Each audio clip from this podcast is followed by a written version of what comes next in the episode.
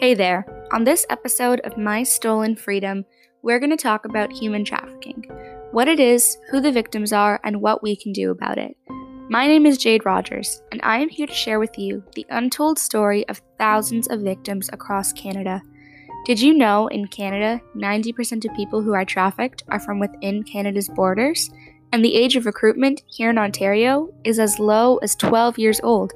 Crazy, right? So, maybe you're not sure what human trafficking really is.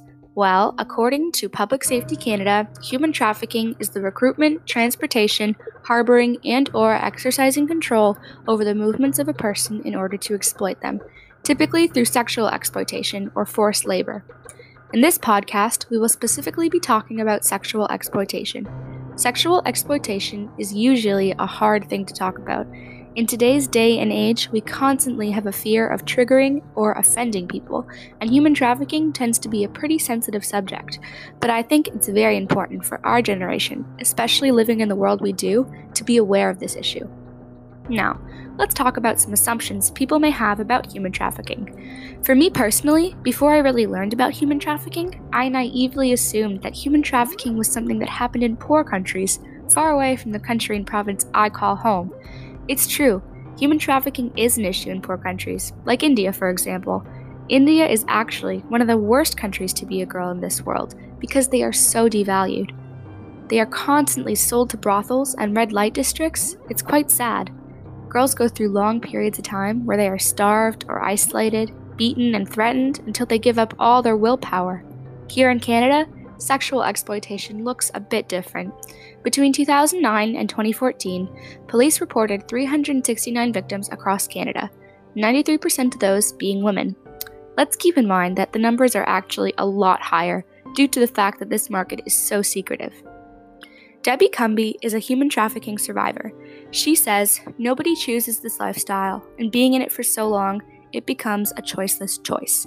It's survival living, it's living day by day. She goes on to explain how perpetrators prey on young children and teens who want someone to give them attention and make them feel special. 25% of victims are minors.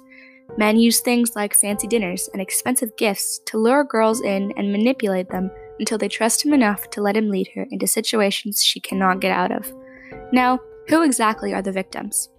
Well, Indigenous women and girls, migrants and new immigrants, LGBTQ persons, persons living with disabilities, children in the child welfare system, at risk youth, those who are socially or economically disadvantaged, and migrant workers may be particularly vulnerable to exploitation and abuse.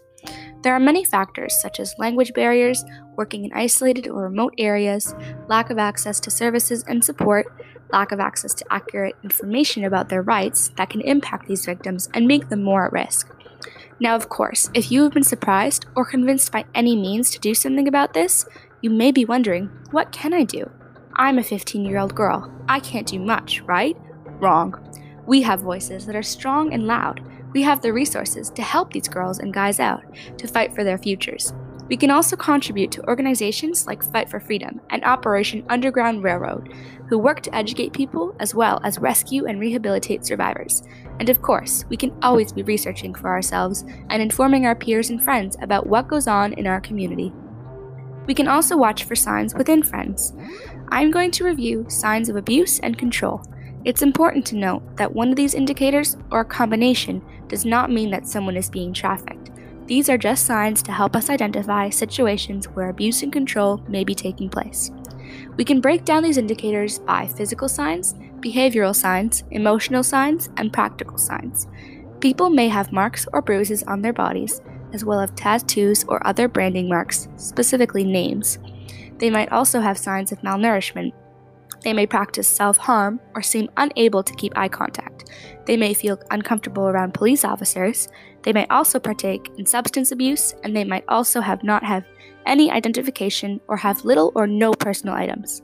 If you or someone you know may be a victim, please call Canada's National Human Trafficking Hotline at 1 833 900 1010.